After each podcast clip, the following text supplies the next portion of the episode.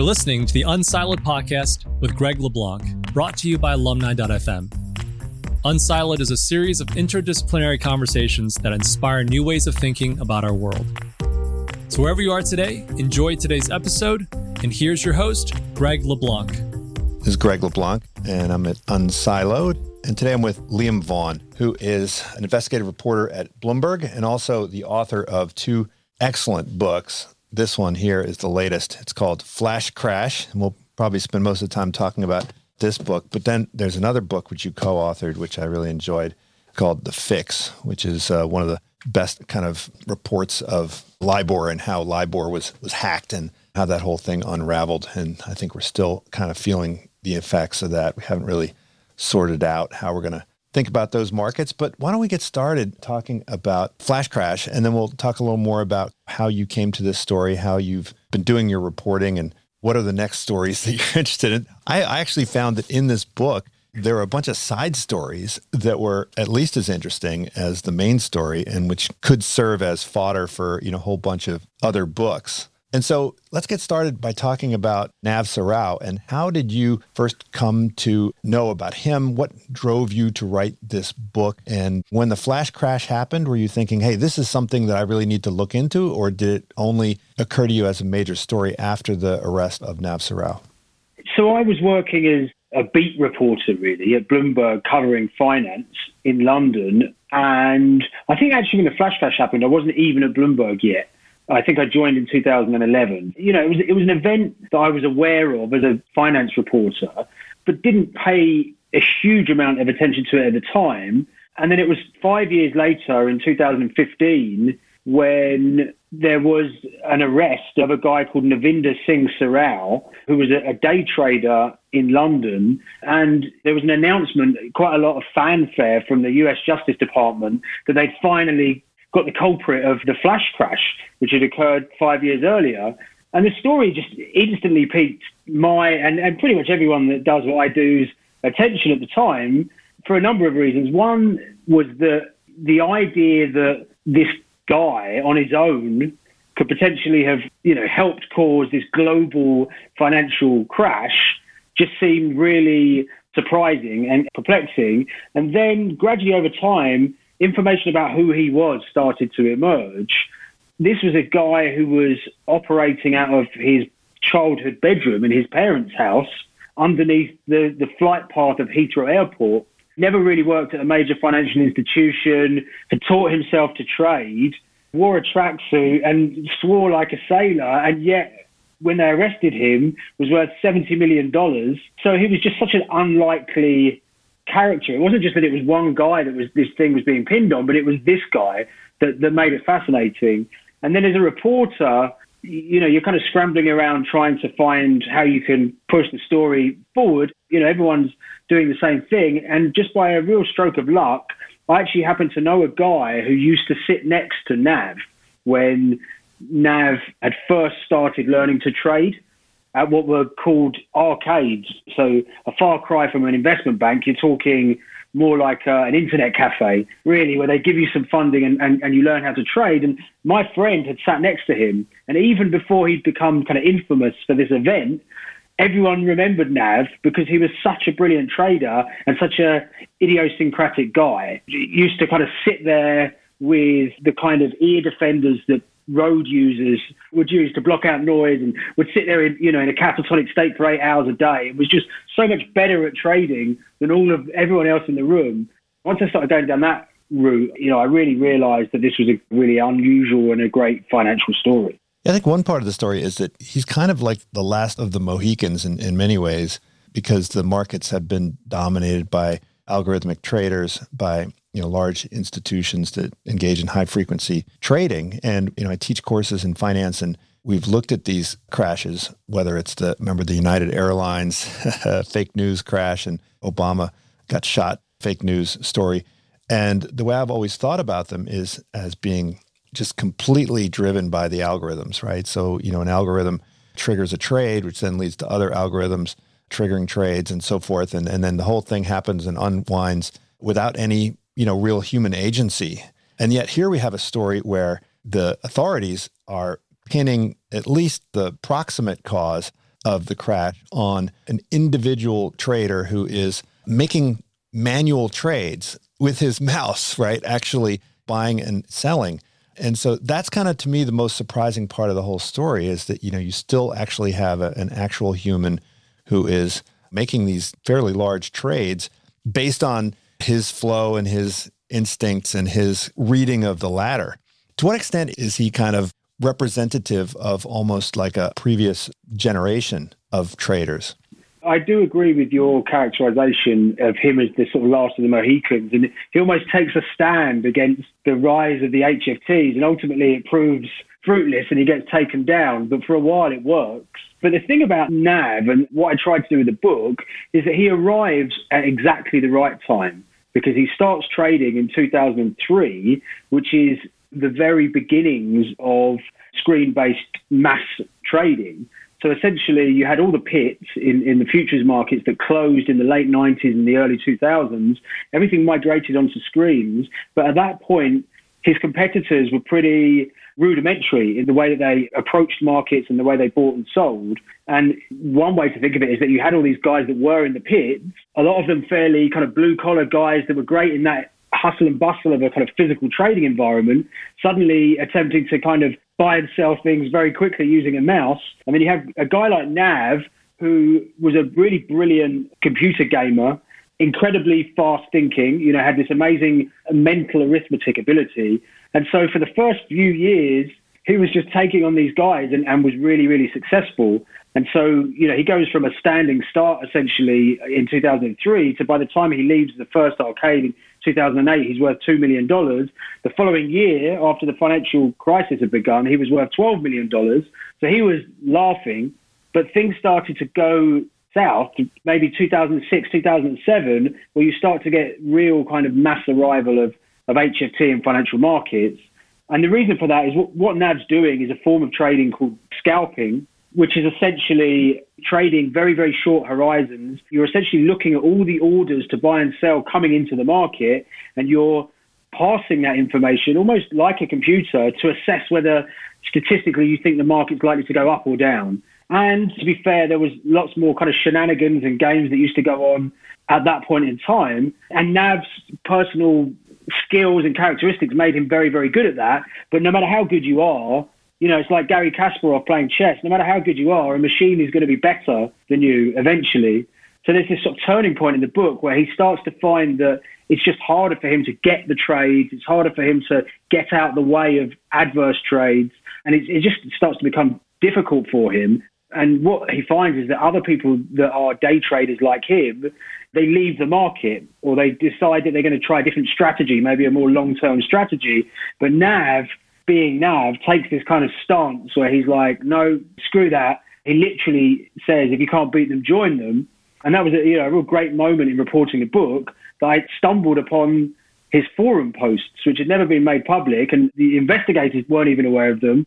And there in black and white, he'd actually sort of made a note where he's like, has anyone noticed how the markets are so unfair these days and how HFT are cheating and spoofing? And then three days later, he comes back and he says, scrap that. I've decided if you can't beat them, join them. So he essentially builds this algorithm of his own, which is expressly designed to take on the HFTs and to sort of use their features against them, if you like. Yeah, that's a great story. I want to backtrack a bit because while he might be the last of the Mohicans, he really replaced a previous type of Mohicans, right? The pit traders. And you have a little side story about them. You talk about this guy, Cornbread, right? And he sort of represents the really, really old guard.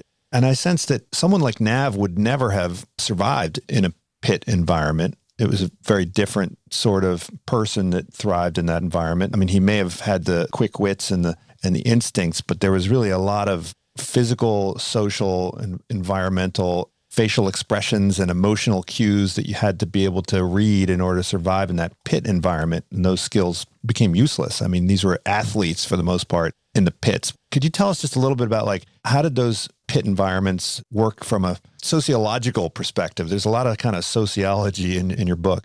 Yeah, so certainly in the UK, the pits were essentially started in the 80s and the 90s and were places where people would come together to trade financial futures or commodities or whatever those securities might be. And essentially, you would have a central pit where you would have guys wearing jackets representing either different firms or they would trade for themselves.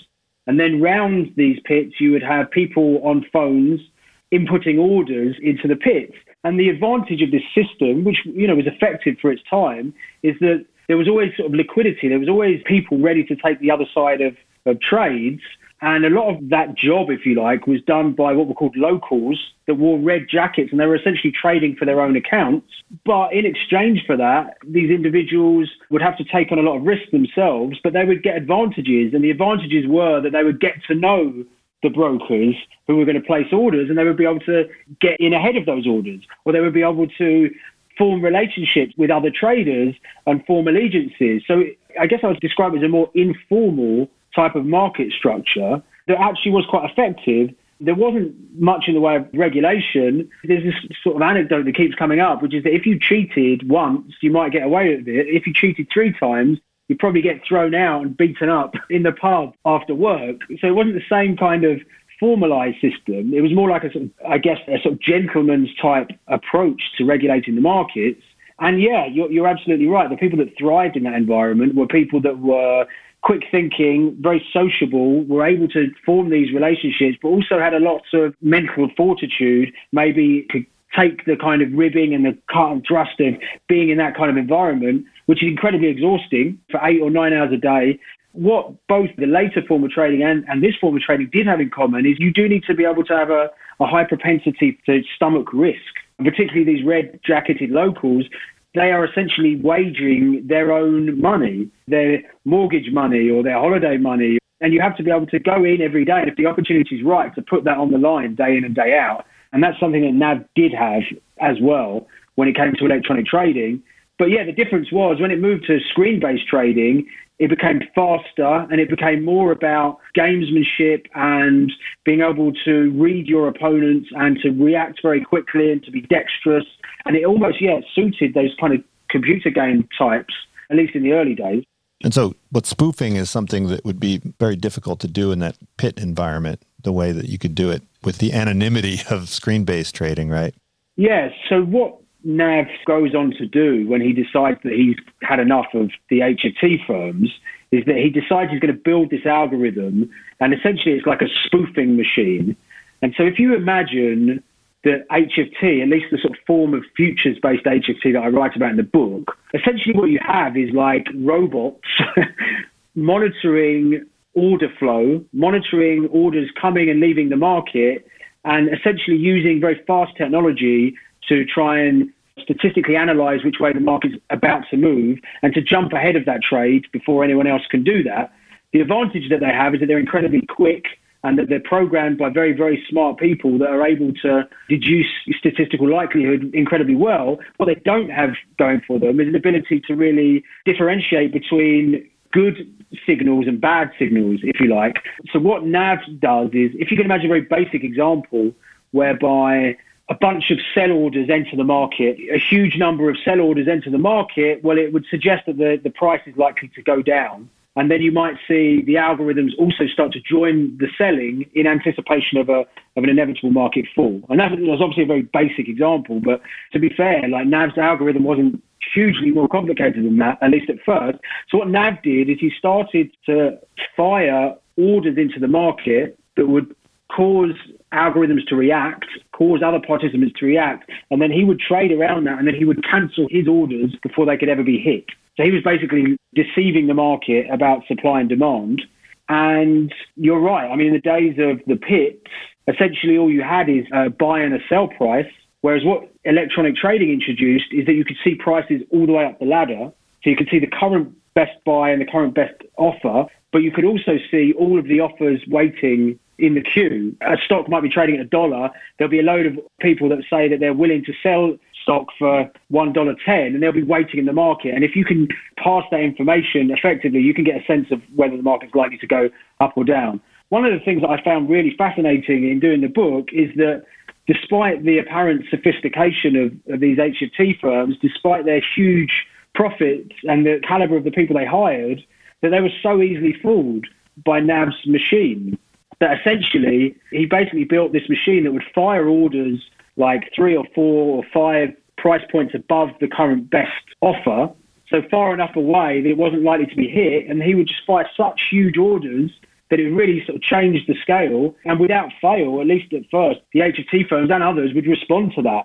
So it wasn't like four dimensional chess. It really was pretty straightforward. He did over time adapt the algorithm to become a bit more sophisticated and to try and keep up with the advances of HFT, but it never really got to a hugely complicated form. What's fascinating is he was able to build this algorithm at such a low cost. I mean, he wound up paying what twenty thousand dollars to have it custom designed for him on a readily available software tool that pretty much any trader could get access to. Yeah, I mean, the first incarnation of this thing, he had a basic software package with trading technologies, and he wrote to the guy at Trading Technologies, and they came and they installed it for him for free. They didn't even ask what this feature that he wanted that was going to fire and then cancel orders would be for.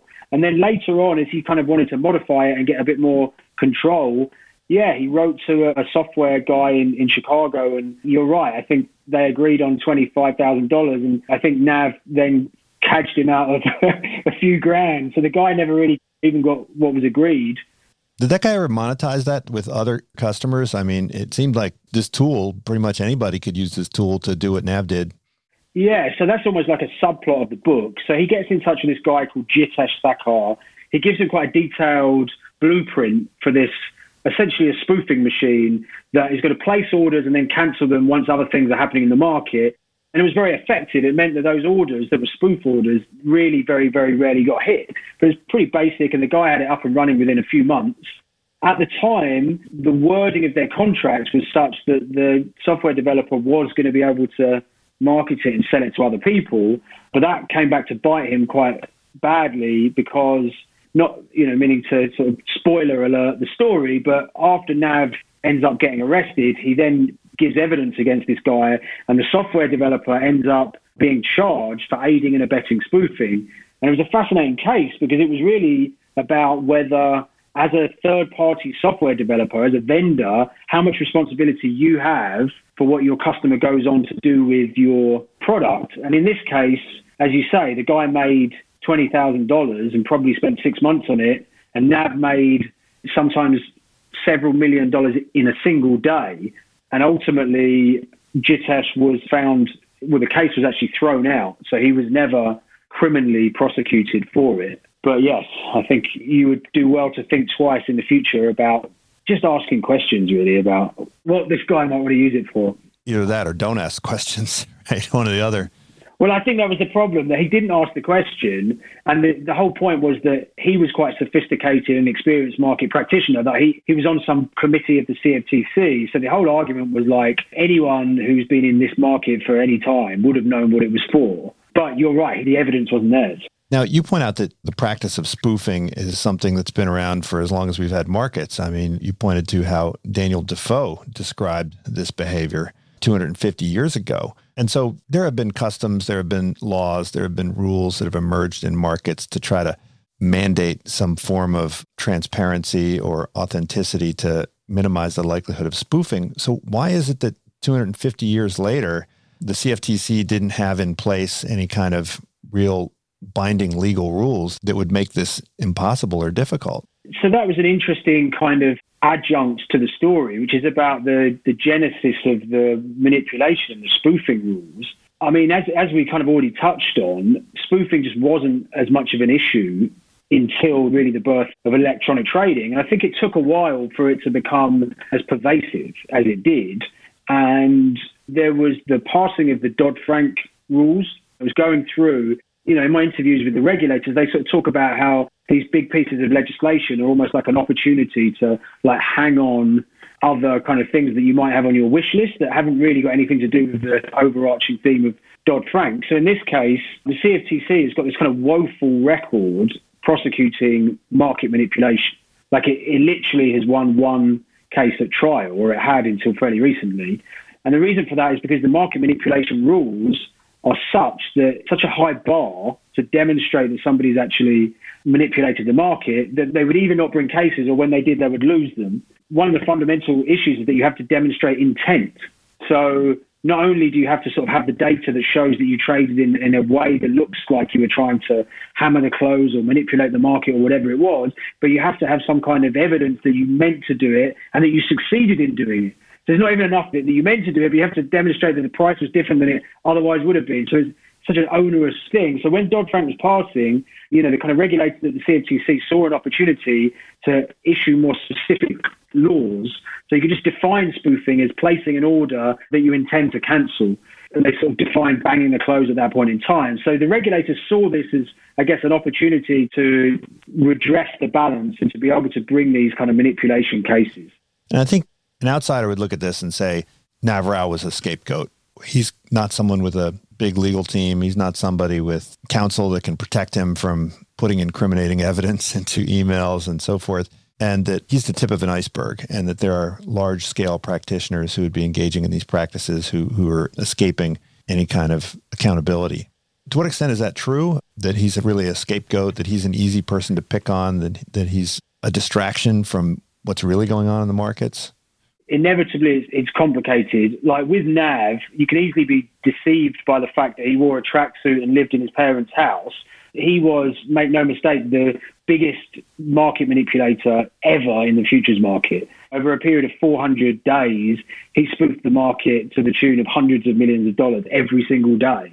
And on the day of the flash crash, he made a million dollars.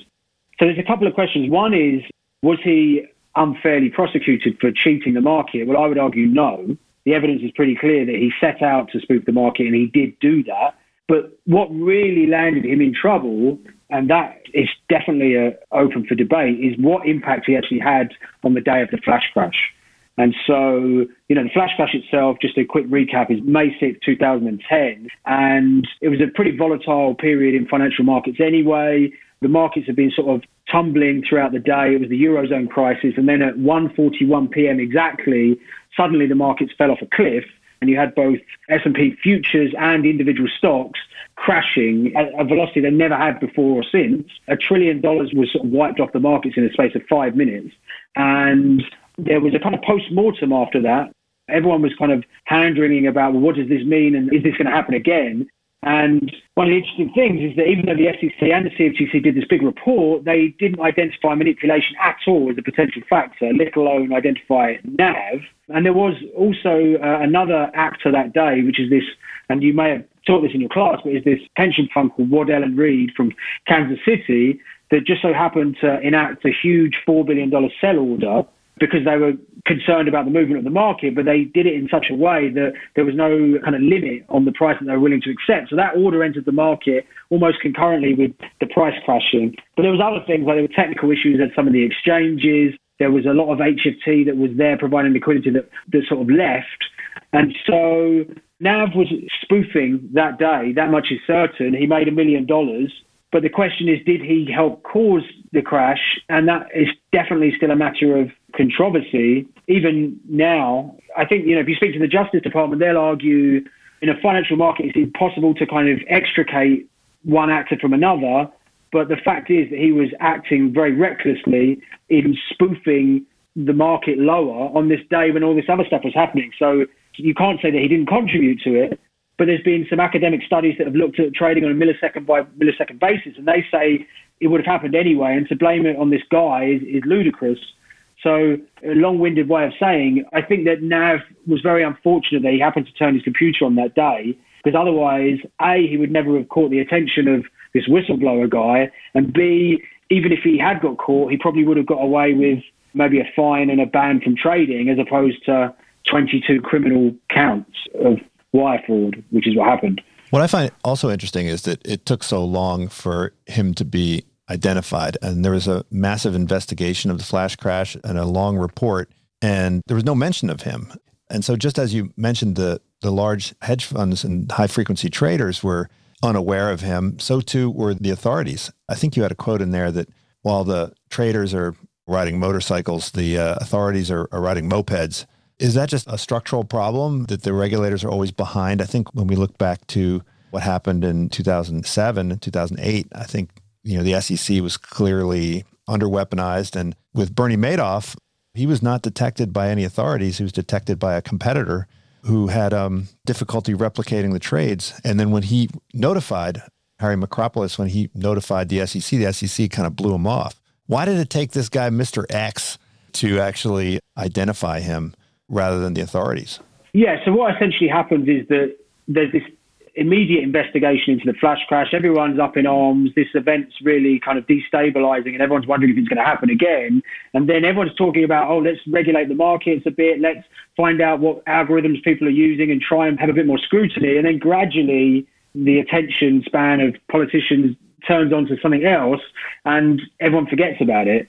And then in 2012, another guy who's trading essentially for his own account is backtesting some software that he's built, and he decides to backtest it on the day of the flash crash because that was such a eventful day. So he wants to see if his software is effective, at, you know, software that allows him to visualize what's happening in the market. So he just turns it on on May 6, 2010, and he sees that there's all these 100 million blocks of sell orders entering and then being cancelled in the market. And he's an experienced trader. It takes him a while, but eventually he comes to the conclusion that this must be manipulation. And he's one of the very first people to apply to the, the new whistleblower program, which is like the paid whistleblower program that came in with Dodd Frank. But you're absolutely right. The incredible thing is that he doesn't have access to who's trading. All he can see is like orders entering anonymously into the market, which is publicly available information. And yet you have the CFTC and the SEC that both apparently did this deep dive using full data as to who exactly was doing what, and it completely eluded them. There's a couple of reasons for that. One is that the idea of spoofing wasn't well understood. Spoofing depends on people placing and cancelling orders. And what a lot of the original investigation was based on was the actual orders that were consummated. So that was one thing. But like a bigger answer to your question, I think, and it's something that comes up a lot in my reporting, is that the first line of defense for cheating in financial markets or certainly in futures markets is supposed to be the exchange. So the CME is a self-regulatory organization or authority, and that means that it has a supervisory function. It's supposed to monitor what's going on in its markets and identify when people are doing things wrong. But the problem is the CME is also one of the most profitable companies in America. It thrives on high frequency trading and the volume of trading that goes on it's not good for business to turn around and say our markets are vulnerable to abuse and manipulation. And so ultimately, in this case, you have the CME failing to identify what was pretty obvious to this guy was going on that day. And it's not the first time. You know, we can maybe get to it, but there's another story I've recently worked on, which is about what happened in the oil market on the day that it went negative.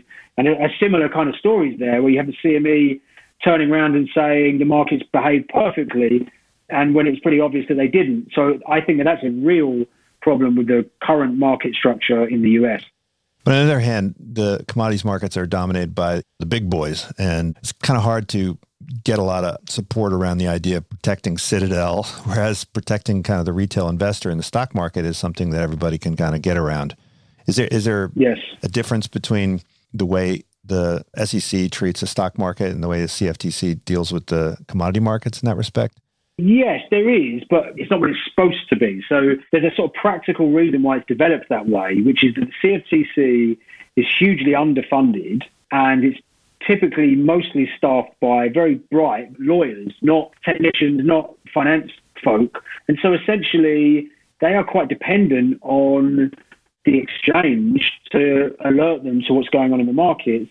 And there's that analogy to a Ferrari and a moped or whatever. Well, that's getting further and further away as more and more the citadels of the world invest in, in technology. The budget of the CFTC doesn't increase.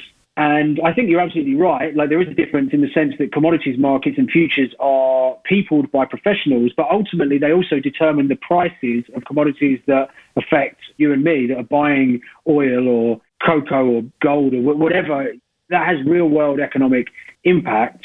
But certainly the SEC has an added responsibility, particularly as we're seeing at the moment with kind of Robinhood and stuff, whereby essentially anyone can gamble in the stock market more easily. And there's a kind of added responsibility there.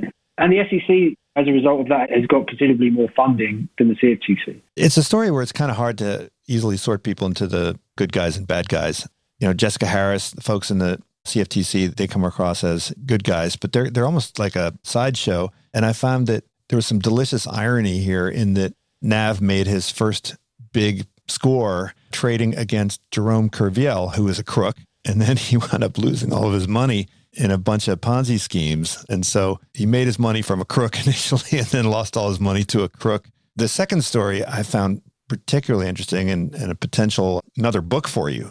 Tell us a bit about Jesus Garcia and what you learned about him. And more importantly, what you learned about that whole world of tax shelters and scams. I mean, they say a fool and his money are soon parted. And, you know, Nav, as brilliant as he was with respect to the video game like environment of the markets, he wasn't a very good reader of people in the flesh. And he certainly couldn't see through the con artist of this guy, Jesus.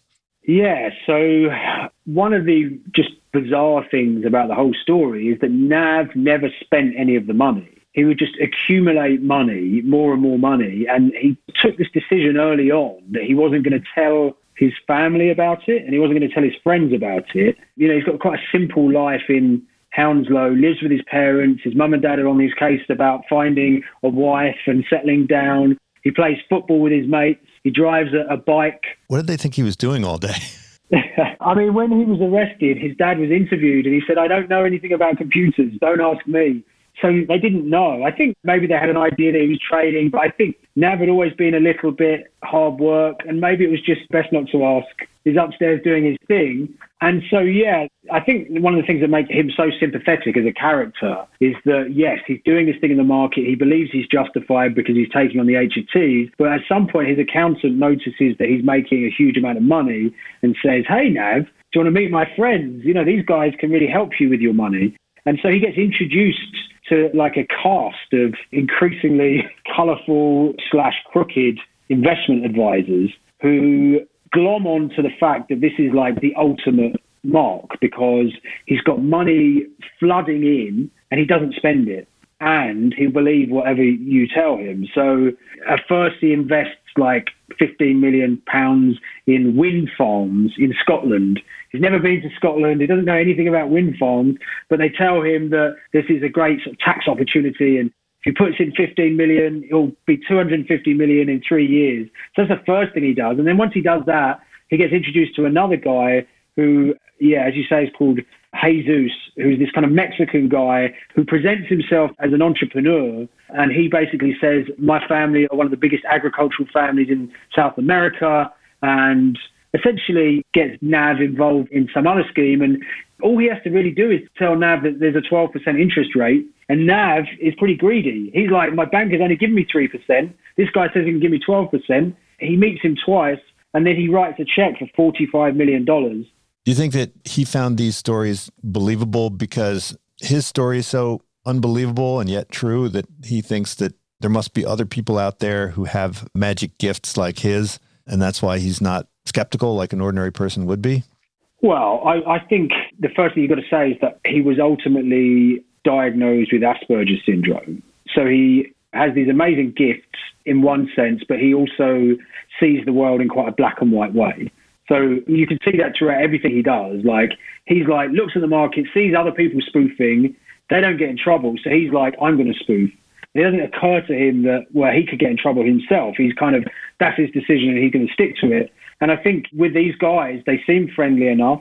They courted him and would take him, you know, there's this kind of great scene where they take him to Goldman Sachs and he sort of sits there in a tracksuit slurping a coffee and they take him to Switzerland and show him the high life, if you like, and he just totally buys it. But the other side of it, I think, and this is me pop psychology, but I think for Nav, if he could not spend the money, and if he could let other people make these decisions, then it almost wasn't real for him. It was like he could keep it separate. He had his little life in Hounslow, and then he had all these investments and stuff, and he didn't really have that much to do with it. He would just entrust it to somebody else. He never spent the money. He never told his parents.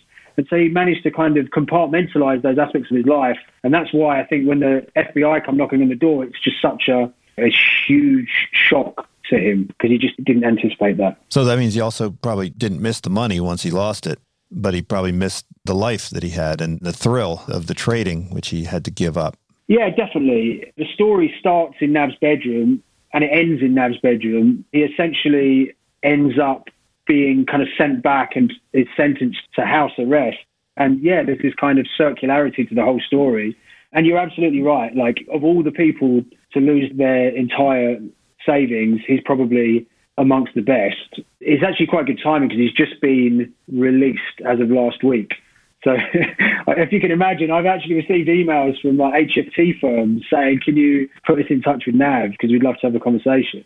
Yeah, it'd be interesting to see if he could get work in a normal environment. In your other book, Tom Hayes is a figure that is the dominant player in this book, and he's also been diagnosed with Asperger's, and they have a lot of similarities in terms of their personalities. You know, they're sort of abrasive folks, don't really sometimes know how to get along with people, but he was not given the same leeway as Nav ultimately by the legal system.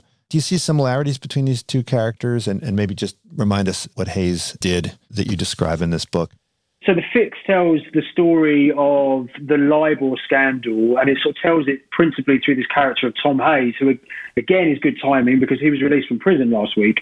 But he became like the ultimate figure of the LIBOR scandal and was sentenced to 11 years in prison. He was actually sentenced to 14 years, reduced to 11. So he, as you rightly point out, didn't get any of the leniency that Nav ultimately got. Just to sort of recap, the LIBOR scandal was this big scandal whereby it turned out that representatives from some of the world's largest banks were lying about their borrowing costs on a daily basis that went into this figure called LIBOR in order to make more profits on their trading books. But it was having this kind of huge impact because LIBOR was baked into all these kind of contracts and mortgages around the world. And it became a really big deal at the time because it was after the financial crisis. So the world blew up. Nobody got prosecuted. Everyone was disgusted with bankers. There was kind of Occupy movement and banker bashing, certainly over in this country, was just really rife. You had Bob Diamond like pilloried in front of politicians and losing his job.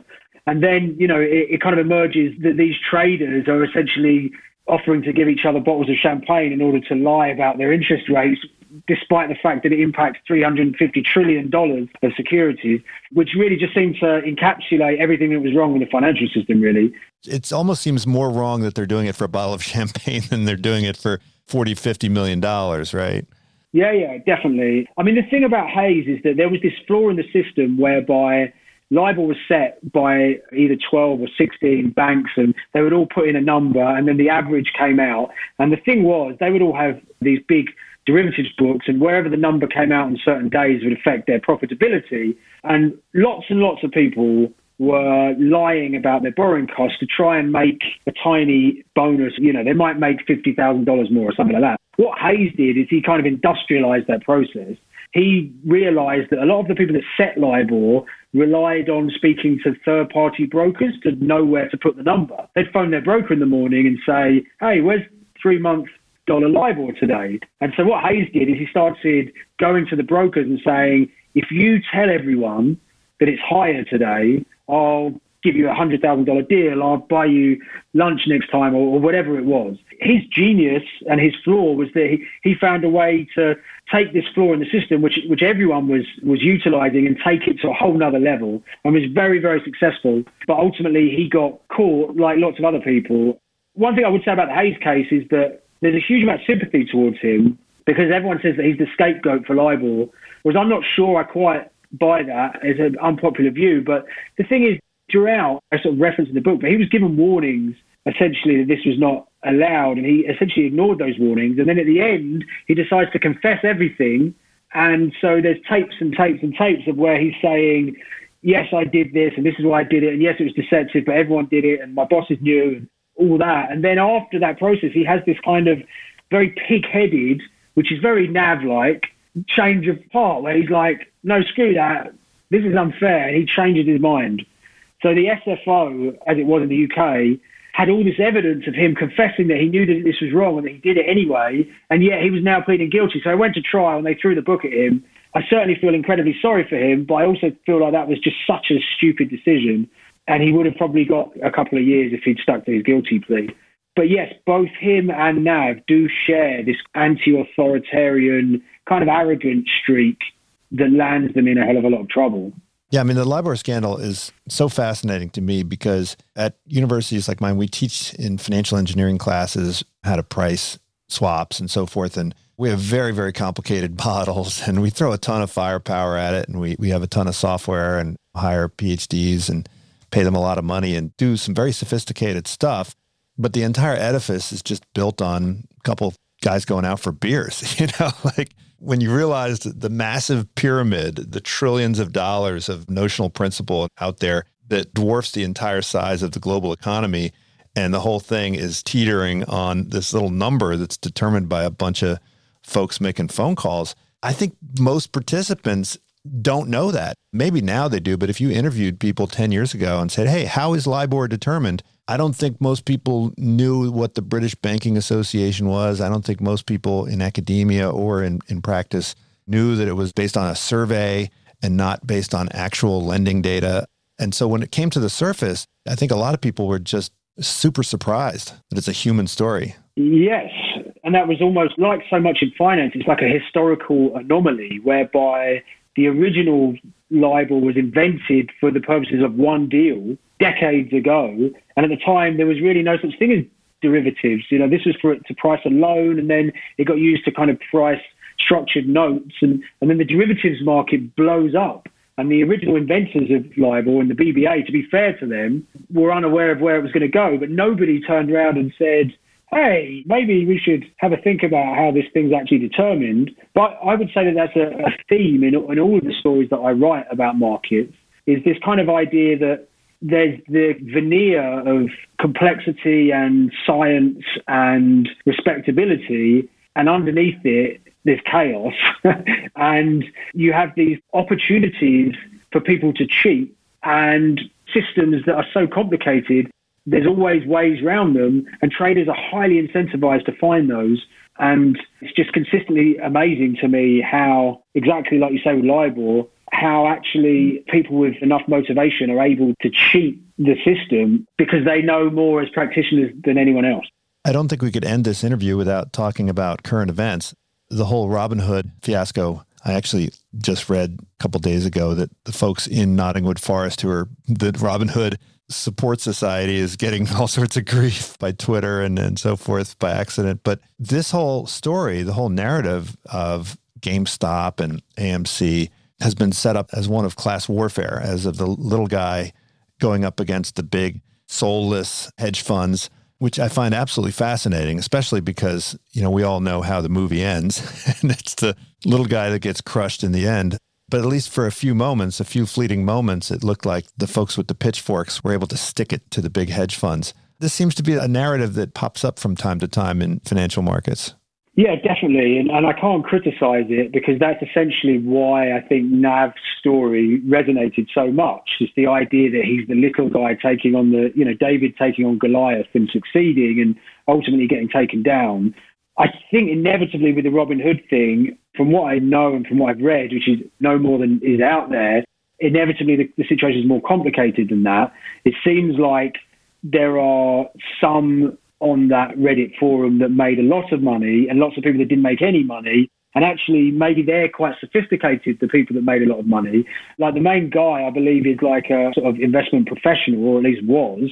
And ultimately, it wouldn't surprise me if trading data showed that there were establishment hedge fund players that were either jumping on the back of or exacerbating the moves and made more money than, than the Robinhood traders did at all. So I think it's appealing, but I think ultimately it's definitely simplistic. But what I do find fascinating is just how the government and the regulators are going to be able to grapple with this. Because it seems like, like we were talking about earlier, the manipulation laws might not be fit for purpose. If you all go on a forum and say, hey, I think this dog of a company is really great, and everyone else goes on and says, yeah, I agree with you, why don't we buy it? Is that manipulating the market? I'm not sure it is at the moment. And as far as I know, the numbers of forum members on this Reddit forum have like doubled. So you have this swarm of retail traders that you can imagine like going from stock to stock like locusts. So it's going to be really fascinating to see how the government responds to that and whether it was a one-off because of the circumstances of that one stock or that two stocks or whether this is something that we're going to see going forward.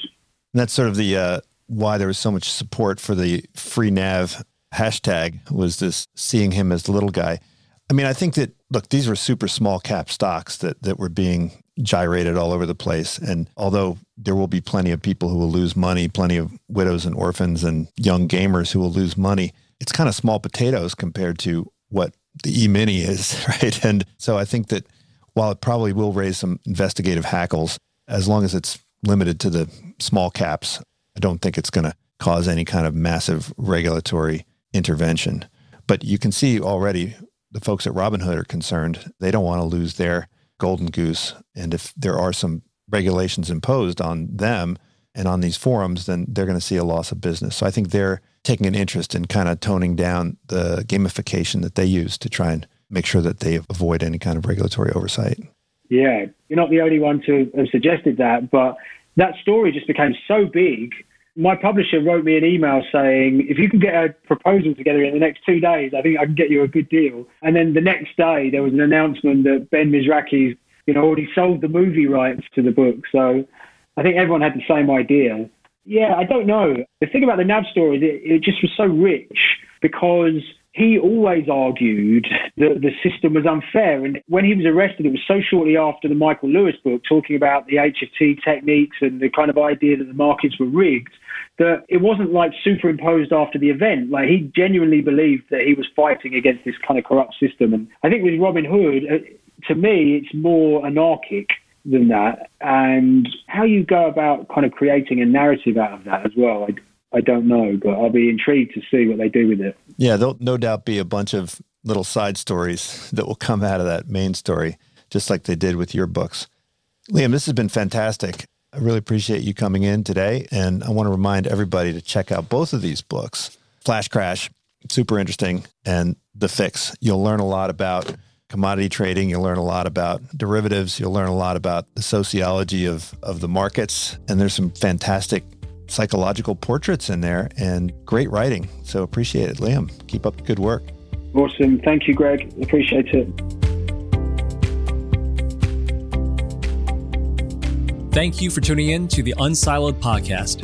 If you enjoyed today's episode, please give us a five star rating and review. To listen to other episodes, please visit our website at www.unsiloedpodcast.com.